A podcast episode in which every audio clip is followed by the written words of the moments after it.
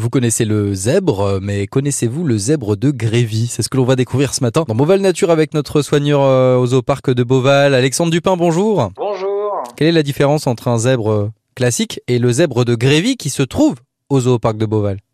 Le zèbre de Grévy, c'est la plus grande espèce des trois espèces de zèbres qu'on a à l'état sauvage. C'est un zèbre qui va faire à peu près 3 mètres de long pour 1 mètre 70 au garrot, donc c'est très grand. C'est le plus grand euh, équidé sauvage. Et en plus, il va avoir des particularités que les autres n'ont pas c'est-à-dire qu'il va avoir des rayures beaucoup plus fines et des oreilles plus grandes et plus touffues. En parlant des rayures, euh, Alexandre, j'ai regardé un peu des anecdotes sur les zèbres.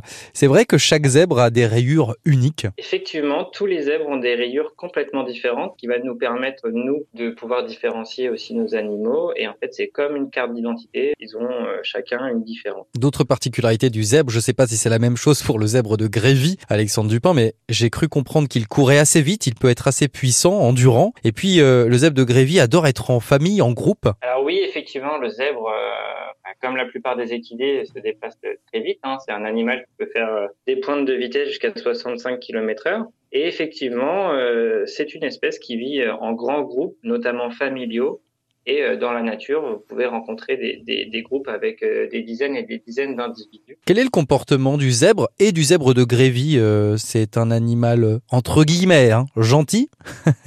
Alors, il n'y a pas d'animaux méchants, mais ça garde un caractère assez sauvage. Hein. C'est pas pour rien que les zèbres sont des équidés qui n'ont jamais été domestiqués par l'être humain. Mais après, voilà, c'est c'est pas une espèce qu'on va dire méchante. Mm.